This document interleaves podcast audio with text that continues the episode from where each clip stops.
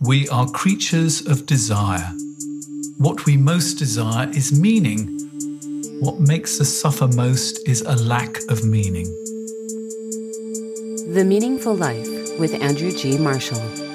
Marital therapist, author, and communications trainer Andrew G. Marshall invites guests from all walks of life to discuss what makes life meaningful. Andrew G. Marshall, and welcome to The Meaningful Life. We're available on Apple, Spotify, Podbean, Amazon Music, and wherever you find your podcasts. What is stopping you from living to your full potential? My witness today believes that buried trauma can keep you unconsciously trapped in the past and shape your life in ways you don't recognize. Dr. Galit Atlas is a psychoanalyst in private practice in Manhattan, USA, and a faculty member of the New York University postdoctoral program in psychotherapy and psychoanalysis. She's the author of Emotional Inheritance Moving Beyond the Legacy of Trauma. Now, your parents did everything to hide their trauma and painted their childhoods, to quote you, in beautiful colours. What were they burying and how successful were they at doing it? So, first of all, I'm really happy to be here with you today and to talk about uh, the unsaid, the unspeakable, the ways our traumas hold us back, and even our parents' and grandparents' traumas can have an impact on our lives.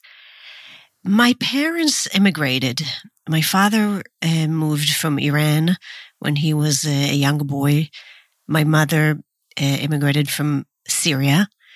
And both of them grew up in poverty. Both of them, I found out later, lost uh, siblings when they were young. And interestingly, they never told us about that shared history of theirs. I did know that my mother lost her brother when he was 14. He drowned in the sea and she was 10 years old. And I talk about it in Emotional Inheritance. But I think that I grew up in a in a home that tried to be happy, that believed, like many traumatized people, that digging in the past is not useful. That it's better to be happy, optimistic, and think about the future.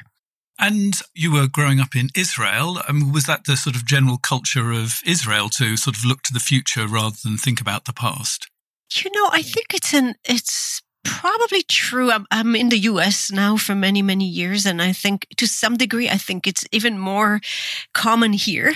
Israel is a place that was founded on uh, the shadow of the Holocaust. So there is a lot of Holocaust uh, talk in Israel, uh, thinking about the past and thinking about we will never forgive, we will never forget, which also creates um, huge problems, as many know. Uh, so I think that this, there is a delicate balance here between um, forgetting and remembering, right? Cherishing the past versus cherishing the future. In my family, were um, what a surprise we've both become uh, therapists. My family believed in silence as well, mm-hmm. and the facts were known, but they were dismissed as unimportant. So, for example, my mother's father died a couple of months before my mother and her twin brother were born. So, can you imagine the trauma of being pregnant, not just with one child, but two children, and your husband had died? And my grandfather was never mentioned. And right to almost the day that my mother died, she always said, Well, it didn't matter. My grandfather and my grandmother came to live with us, and I never felt the lack. Mm-hmm. So, do you think they were right that there was no lack, or do you think that that might be one of the reasons? that we're You're psychotherapists. you know, I think that definitely uh, we are dealing with uncovering secrets and uncover and right making the unspeakable speakable as therapists and so definitely i would say that but i think that so many people who are not therapists do. I mean so many people grew up with silences and your story sounds unusual but i think what i found after I published my book uh, from many, many people who contact me from all over the world. You know, the book was translated to 23 languages, so I can compare the cultures also and see, you know what? It is universal. A lot of people grew up with silences around death of a parent, death of siblings is probably one of the most common silence.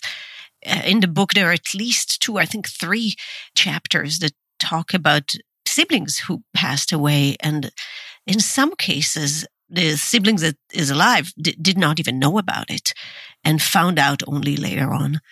And so I think there, the silence is everywhere. Now, another protection is the one it's normal. Everybody goes through it. It doesn't matter. Mm-hmm. Now, the Yom Kippur in Israel happened when you were two years old and your sister was actually born on the first day of it. Right, what, exactly. What do you think has been the impact of the conflict in Israel on your psyche?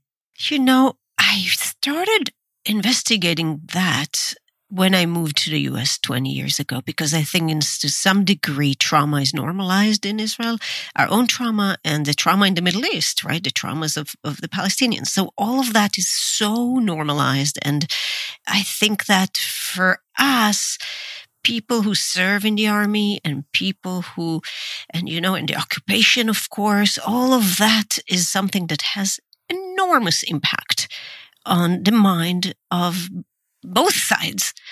And uh, definitely, as I moved to the US and started seeing people who are second and third generational Holocaust survivors, or people who served in the army, in the US Army and the Israeli Army, I started unpacking my own trauma around what does it mean to be born and raised in a country that is in constant war?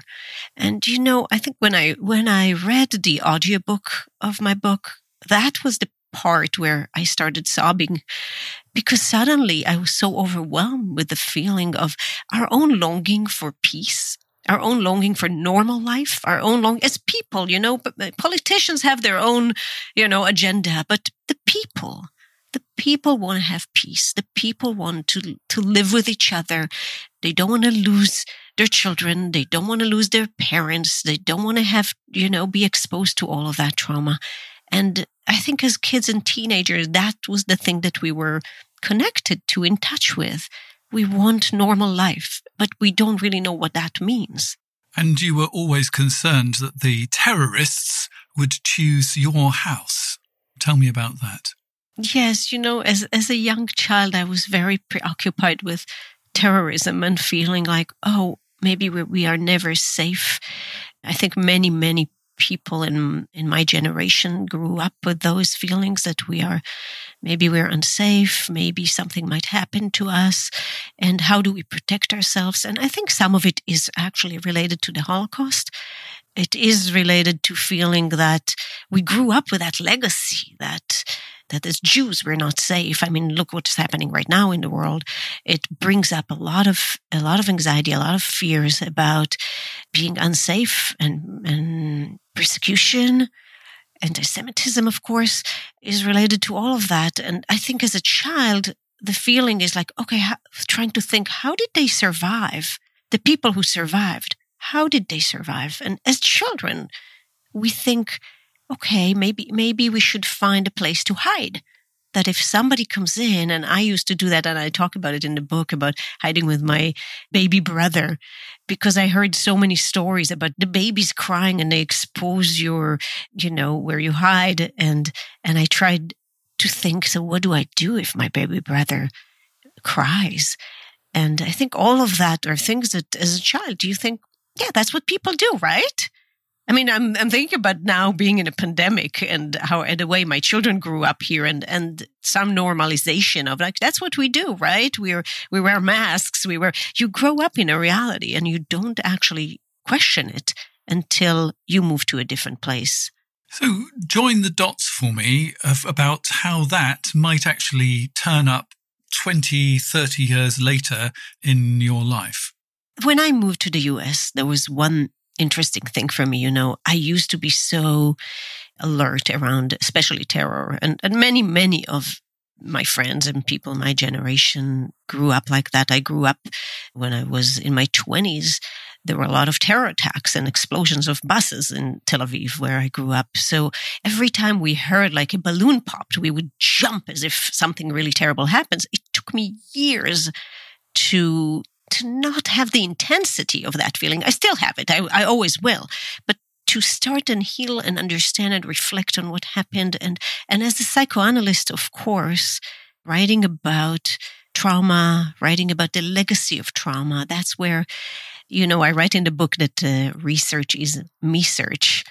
And so going back into my own research of my family trauma, the legacy of my family, but also where I grew up and other people, right? I, I mean, the, the book is really talking about all of us and all kind of cultures and religions and, and racism, uh, right? And those traumas that we live and relive for generations to come.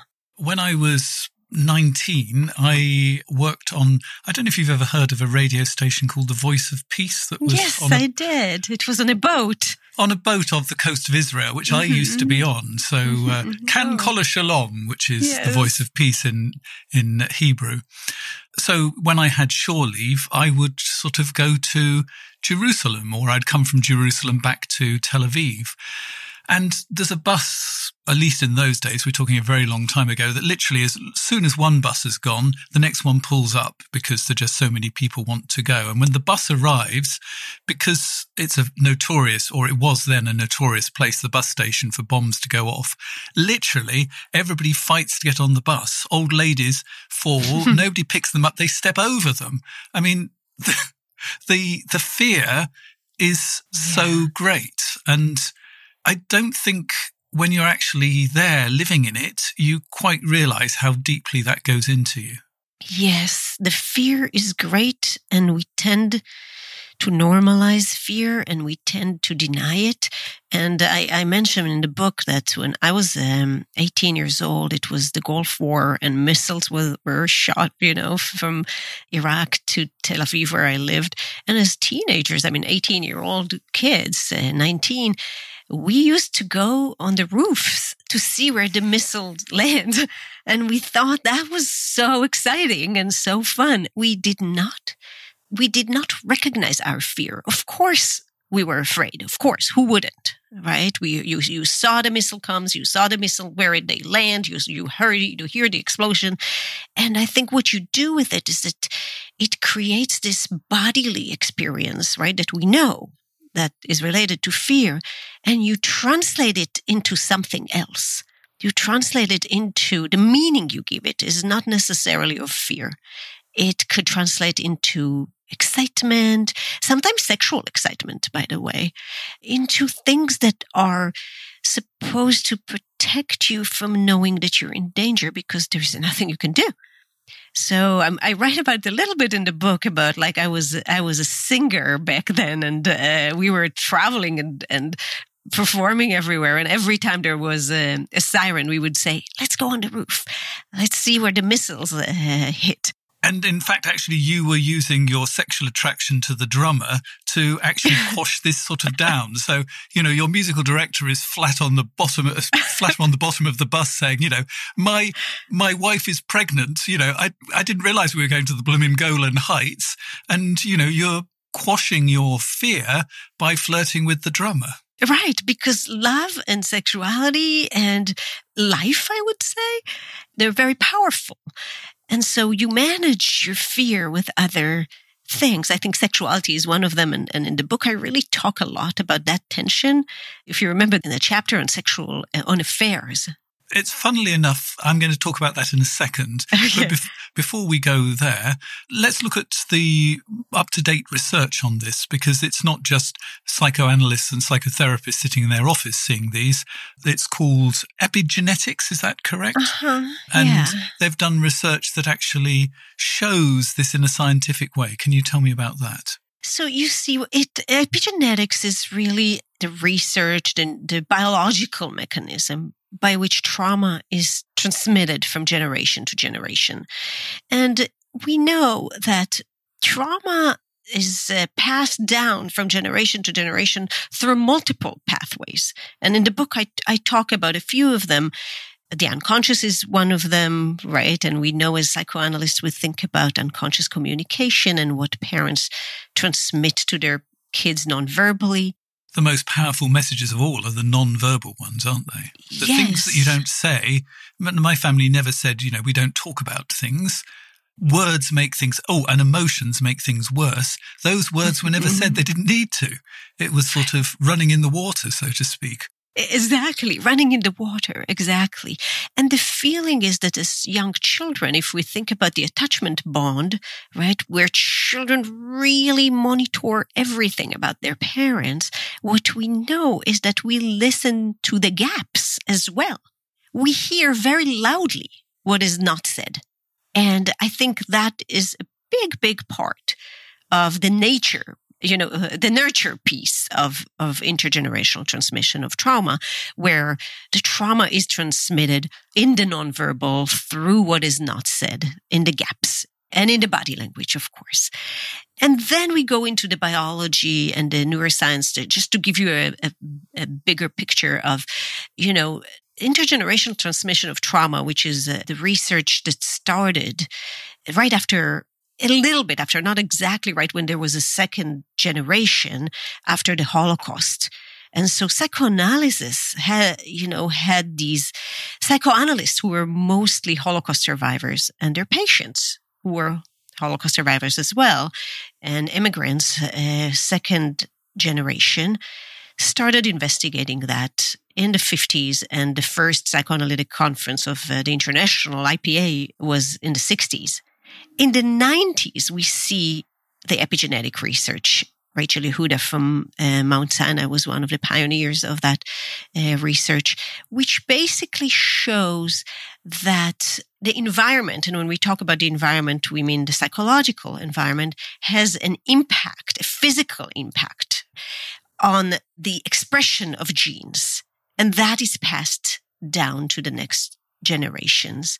And so we see that the genes do not change, but the expression of genes is impacted by trauma chemically.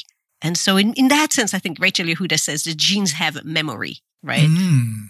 So let's talk about Eve and her affair, because you talk about a, a wonderful term, then I think I'd quite like to unpick this and then we'll look at how it affected Eve. And this is the idea of the dead mother.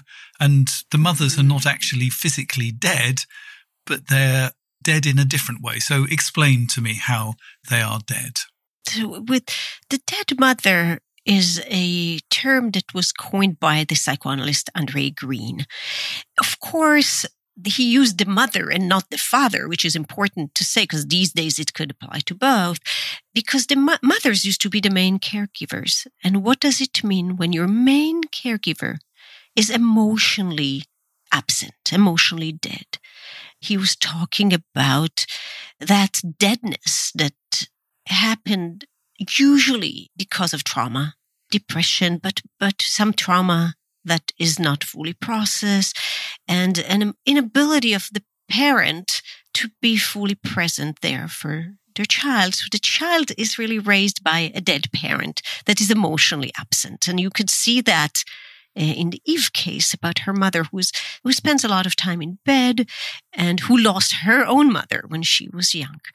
So when we talk about the deadness in these families and the trans, the transmission of, of the deadness. And one thing that Andre Green said that I think is, is interesting and important is to understand what happened to the child when the, their main caregiver, let's say the mother, is dead. And he says that in order to survive, our wish will always be to connect with the parent.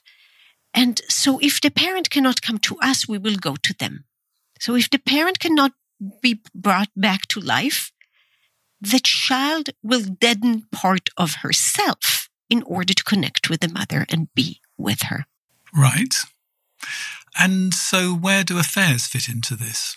In Eve's case, which is a, a very, you know, um, there is there is a narrative there that you could really hear how, what happened to Eve, who had a very beautiful marriage. She said she has a uh, what what people call good husband and nine of kids, two two children that she loves. And then suddenly one day she finds herself, and I say it in quotation mark, right? She, because of course she chose that. She finds herself in an affair, and that's how she comes to my office. What we really struggle with when it comes to affair is always that delicate balance between, or tension, I would say, between the wish to destroy uh, the destructive part of affairs to ruin the, the, love, the goodness, and life itself, right? I mean, th- there is always that feeling that uh, for every, I have, you know, I've seen many, many people in treatment that come to see me because they're, they feel trapped in, in an affair. And the feeling is that there is always the fear that it will destroy their lives right? And we see like that's the destructive piece that it destroys the love they have, and that it will destroy the people they love, right? Hurt them so much and destroy everything. And on the other hand, there is the eros, which represents not only sex, but also the urge to survive, to create, to produce, and to love. You see, so we see love in both sides of the destruction and the, the creation, right? And there is the question, I think, in Eve's case, why is she having this affair? And what is the balance between the wish to destroy and the wish to survive? Because she is sort of presenting to you a bit like a child in the in your room, isn't she? Yes, she's a child, and I think she is a child who is, uh, to some degree, motherless. So, a child who is uh, feeling abandoned. I mean, I ask her in the first session a question that I often ask people What's your first memory? What is your first childhood memory? And mm. that is an, an important question because often in first memories buried are the reason people come to therapy, memories that are repressed from before or, or from after that presented memory. And for Eve, she says that that first memory is about uh, her parents forgetting to pick her up from school she was waiting there and they never showed up. And so you hear already, right, that she was forgotten.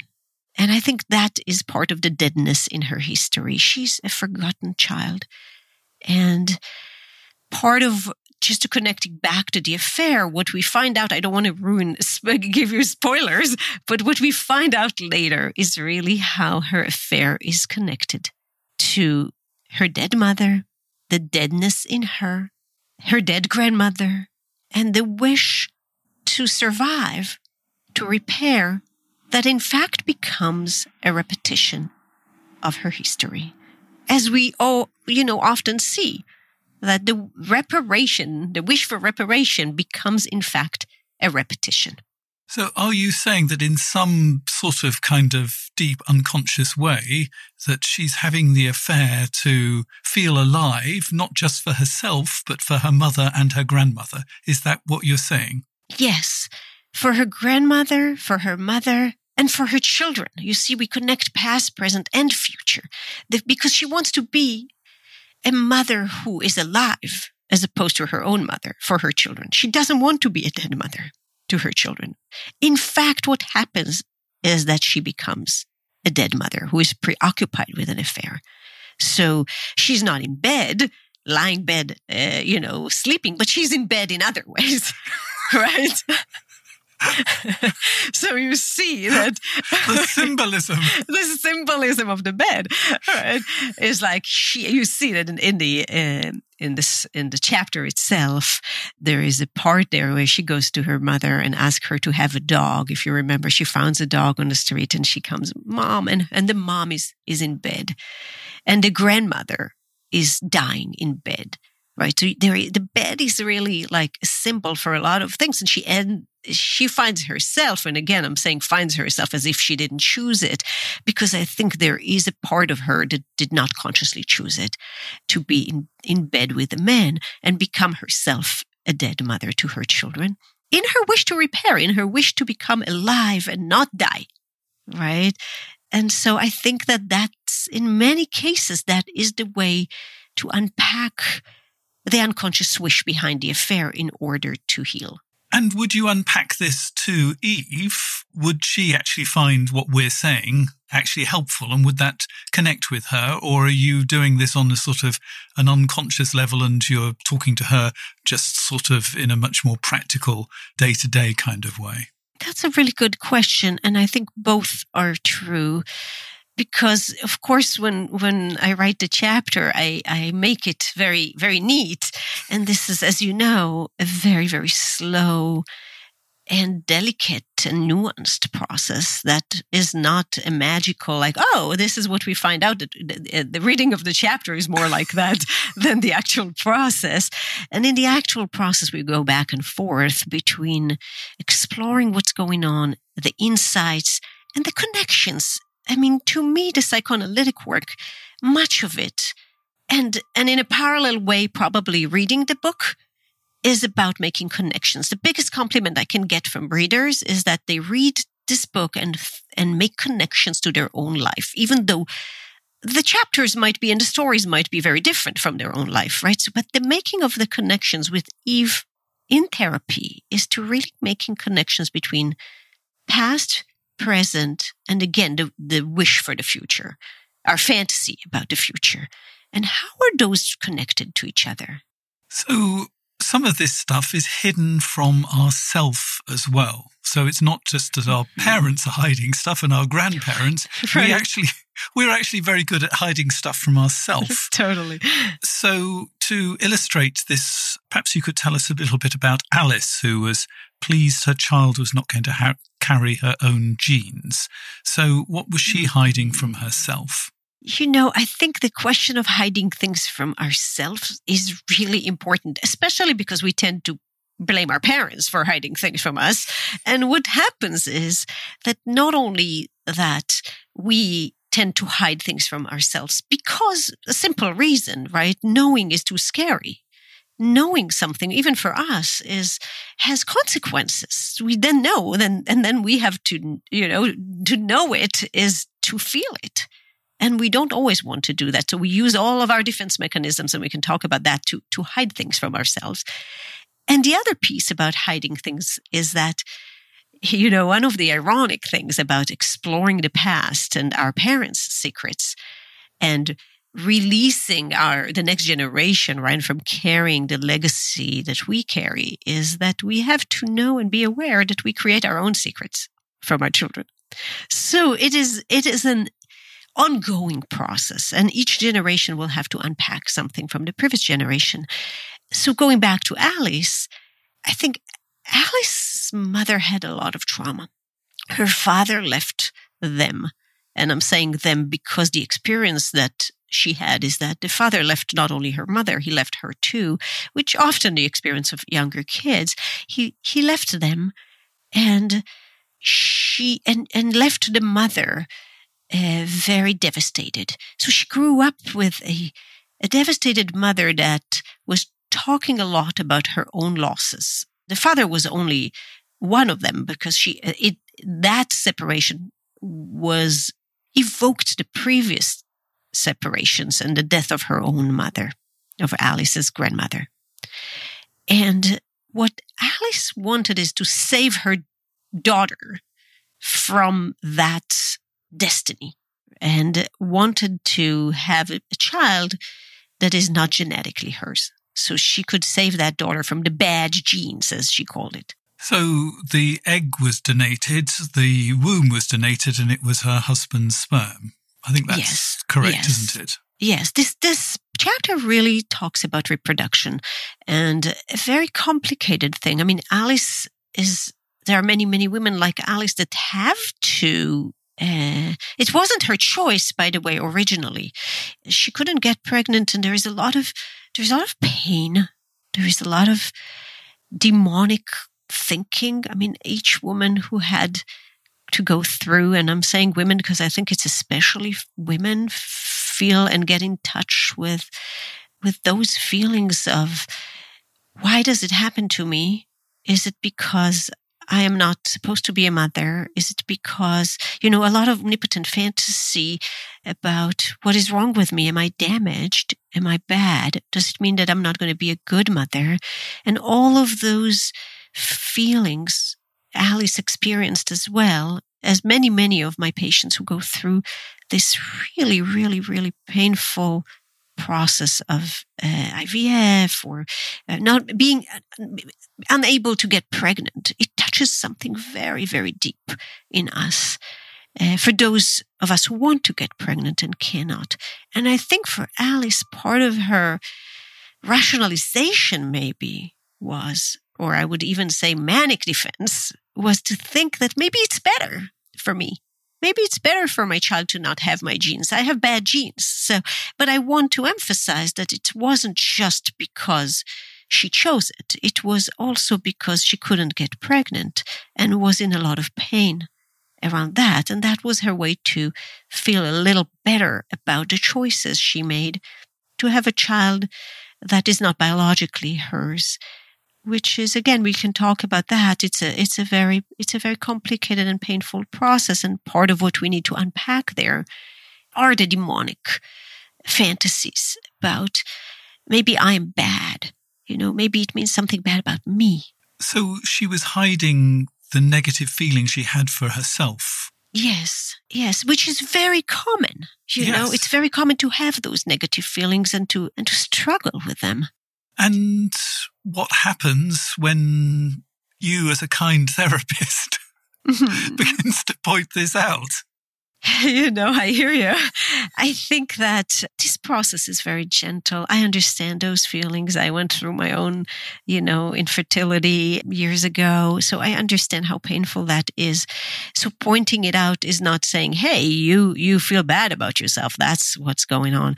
It's really understanding that this is too painful to to be with. I think one of the you know the things that I'm discussing in in the chapter is that moment when she comes to therapy and says, you know, she has a surrogate mother and she she says everybody's in touch with their surrogate mother and i do not want to do that and i feel really guilty i feel terrible that that i don't care actually about how she feels right and and we sit with that right? Because because it creates a lot of guilt but in fact underneath that there is a lot of pain about the surrogate mother is pregnant with my child and not caring about how she feels is to some degree a defense right? It's to some degree a way to say maybe it is painful to know how she feels and it's not about me not caring about her. It's about me caring very very very much about uh, you know about other things and understanding if you know there is the question if she would be in the birth room with surrogate or not. And you know it brings a lot of questions and a lot of a lot of pain about and a lot of feelings. How is that going to be? Is it going to be too much for me to see another woman giving birth to my own child or not? I mean at the end i think p- part of the process was that she was able to to work those things through enough to be in touch with that woman, to embrace her, to, to appreciate her, to be grateful. You so, you know, in psychoanalysis, we always talk about that delicate tension between envy and gratitude. And I think in that specific situation, there are both, right? There is an envy, but there is also a lot of gratitude. And we work through that. And one of our problems in our society is we celebrate gratitude all the time. Everybody's doing a gratitude diary at the moment. But I wonder how many people listening to this podcast are currently doing an envy diary. And that might be something that would be really revealing to think about, you know, what you are envious about. What what do you think we'd discover if we kept an envy diary? You know, I first of all I think we might discover that it's too much, that it's really scary to envy other people. And to some degree, I think health is about also defending against it. But I think that, again, it's all on a, on a, continuum, right? Uh, how much we could uh, identify things do we envy and understand through that what we want in life, right? If we don't know that we envy that, we don't know that we want that. But envy has more destruction in it, is the wish to, you know, the, the, the biggest defenses against envy, right? Or the, the biggest wishes when you are envying someone is either to take, to spoil it for them or to take it from them. Either you want to take it And if you can take it, you're going to say, okay, I can't take it. So let me, let me spoil it for them. Let me tell them that what they have is not good enough. And, and that's what we see usually with people who are very envious. And I think what we want is to be able to moderate that. The, again, we go back to destruction and creation with gratitude, understanding, and with creation right? Because the the assumption is that we cannot have it. That's why we want to get it for to steal it from the other person or to ruin it for them, right? So hold, and create holding these opposites together, both the envy and the gratitude at the same time. So yes. maybe maybe it should be a mixed diary, an envy and gratitude yes, exactly. Diary. You know, I think that life is really always about those tensions between between love and hate, right? You can't never hate your partner, right? Uh, but could you, right? I think it's not realistic. Oh, please. we want to be able to hate them a little bit and love them more. And you envy them a little bit and have gratitude and and give you know it's also between taking and giving right? You don't want to just take you want to be able to also give and that balance is you know really important in to create. And also you don't want to be just giving because if you don't do any taking you're just going to be completely and utterly exhausted aren't you Exactly. I mean, that's what we talk about when we talk about codependency. If you, uh, you know, if you know some of the theory of codependency is really about giving much, much, much more than taking. We want to be able to have the balance between the two. So, is our genetic inheritance our fate? The good news is that none of the research really believes that it's something we cannot change because if the environment, the psychological environment is something that creates it, the psychological environment is also something can mod- modify it back. And a lot of the research really talks about therapy as one factor, communities, families, the whole process of healing. Each, each of us have our own way. You know, I do psychoanalysis and other people do other kinds of modalities, but that that healing process is something that changes who we are. And of course, the connection between the mind and the body. You know, I have uh, in the book, I, I write that when our mind remembers, our body is allowed to forget. And that is part of the process, the process of remembering. Say that again, because I think that's really beautiful. I, am trying to remember exactly how I said. It. I think that it's the, the actual quote says that when our mind remembers, our body is allowed to forget. That's beautiful. And I think one thing that I think is really important to, to stress is there is no scale about trauma. So we've talked about the Holocaust, which, you know, is obviously a great trauma, but you don't have to be up there in the Holocaust or slavery to have had trauma, do you? Right. I mean, we, you know, it's it's a big topic about what trauma is, and there is a lot of uh, arguments about it. Some people even say that we overuse the word trauma these days. I think that we basically usually differentiate between small t trauma and big T trauma, and traumas that are ongoing, uh, relational traumas, abuse, and it doesn't have to be one big event like in the U.S. here. 9/11 is a huge trauma, but an ongoing you know, abuse or, or anything. I mean, uh, think about it. Into some degree, even COVID uh, was very, very traumatic for people. And we still don't know the impact of that trauma on us and on the next generation. There is no doubt that there will be impact. And some people argue, is it, is it actually trauma? Is it only stress? Is it only like uh, distress? Is it right? But I think that these days we really understand that anything that impacts our, our physical body and our chemical and our, right, and our mind is traumatic. The Meaningful Life with Andrew G. Marshall. Please follow us on Twitter, like us on Facebook, and visit our website, andrewgmarshall.com forward slash podcast, where you can join our supporters club and unlock bonus material and other benefits.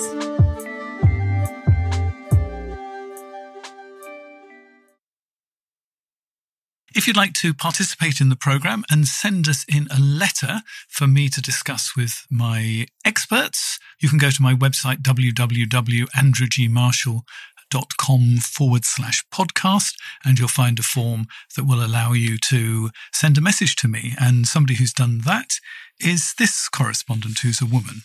My boyfriend and I are both 26 and have been together for a year and a half, but have been friends for about six years. The first nine months were great.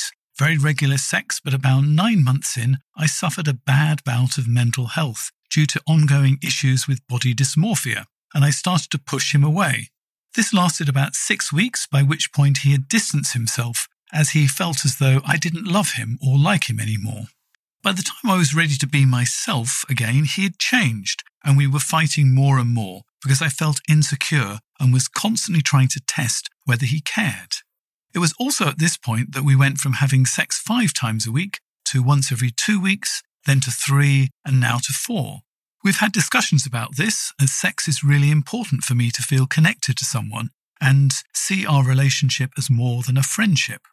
He initially thought there was something wrong with him, low testosterone, etc.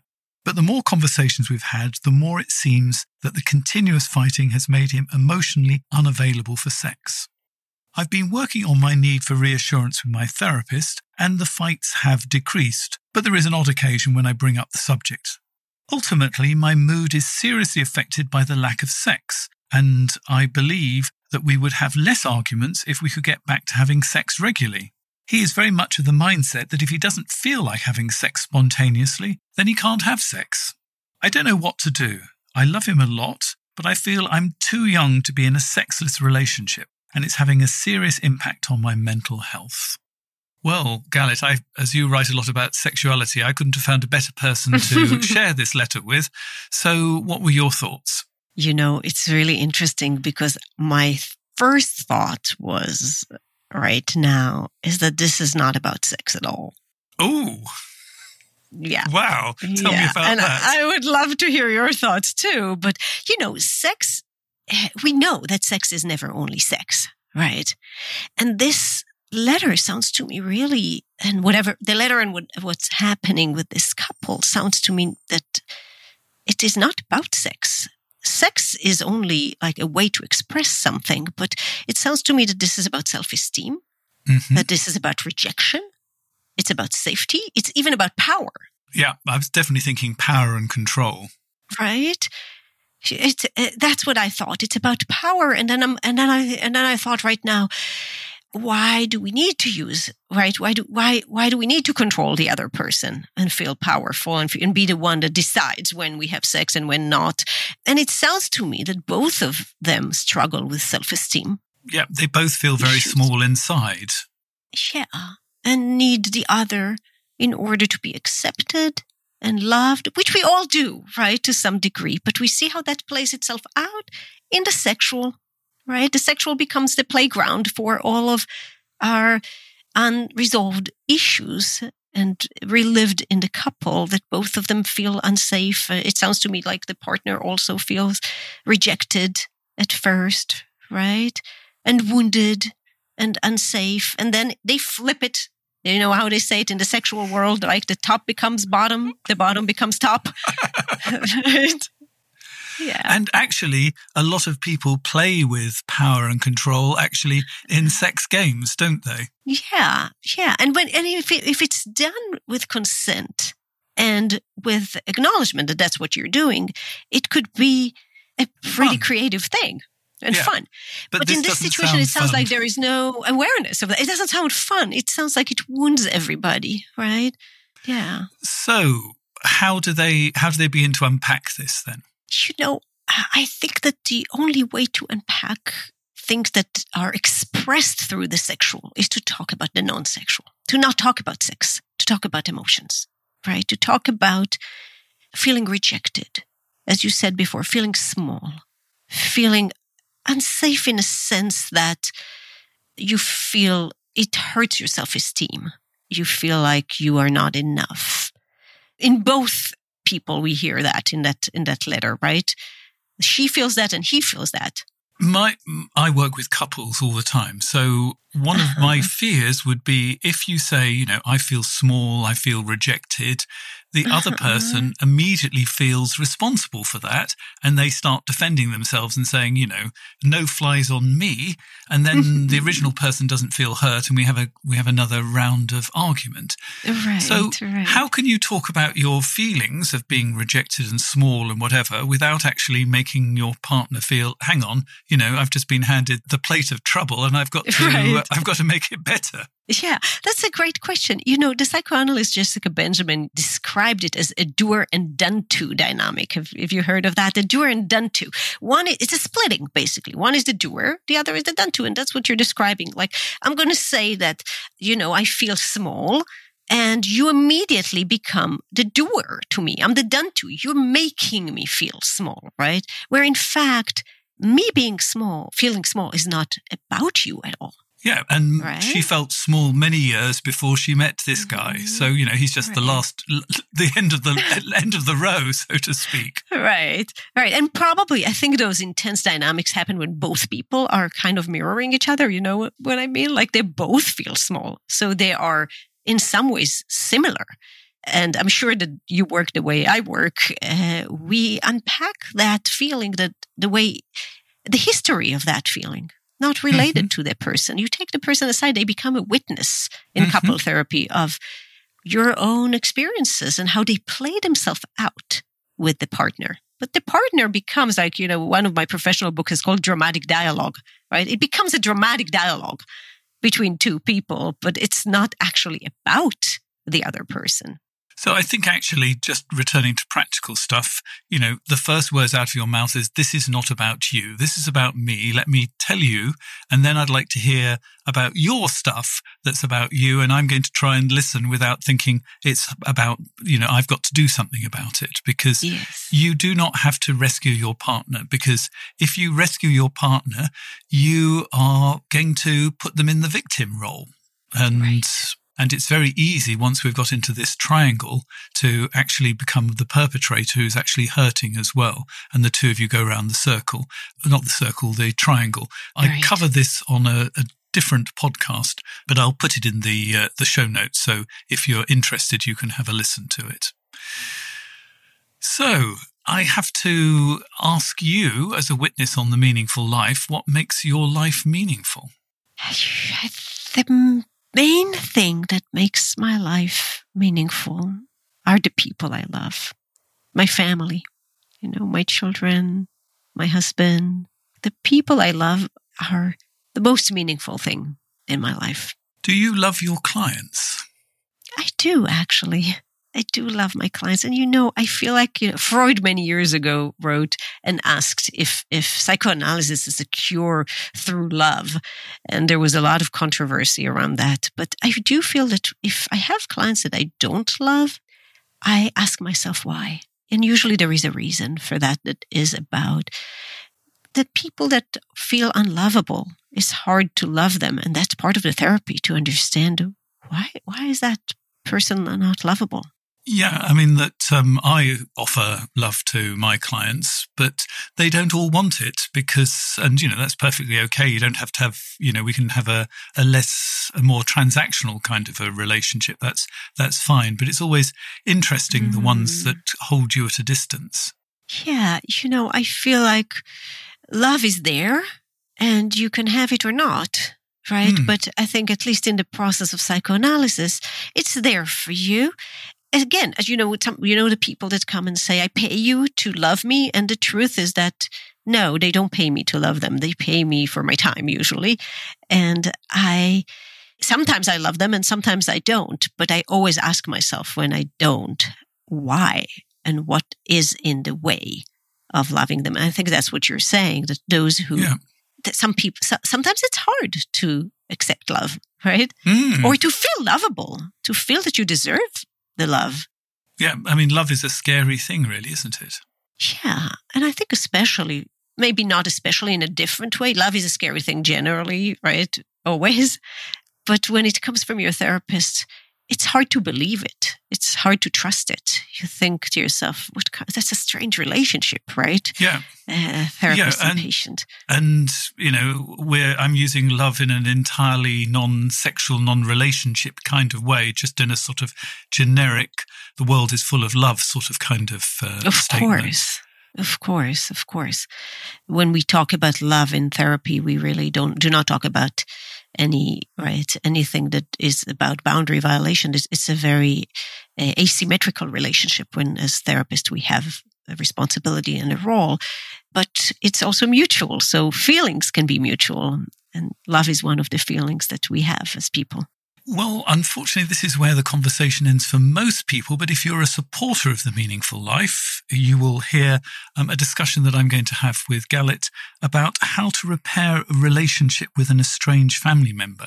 Because one in four adults at the moment are estranged from their parents which is an extraordinary figure. We're going to talk about that. And she's also going to tell me three things she knows deep down to be true. So if you want to hear the bonus material, you can subscribe directly via Apple or Spotify. We're also available on Amazon Music. If you want to become a supporter of The Meaningful Life, here are the details. You've been listening to The Meaningful Life with Andrew G. Marshall. You can follow Andrew on Twitter, like him on Facebook, and please leave a review wherever you consume your podcasts. Making, editing, and distributing The Meaningful Life comes with substantial costs, and we'd like to ask for your help. Visit our website, andrewgmarshall.com forward slash podcast, where you can join our supporters club and unlock bonus material for every program, send in a letter to be discussed by Andrew and his guests, and join a community of other people seeking to make their life meaningful. At the gold level, you get even more benefits. Production of The Meaningful Life with Andrew G. Marshall is by Michael Dooney. Social media by Madeleine Healy, sound engineering and theme tune by Sebastian de la Luz Mendoza, and I'm Susie Colick. Please tell your friends and spread the word. Thank you.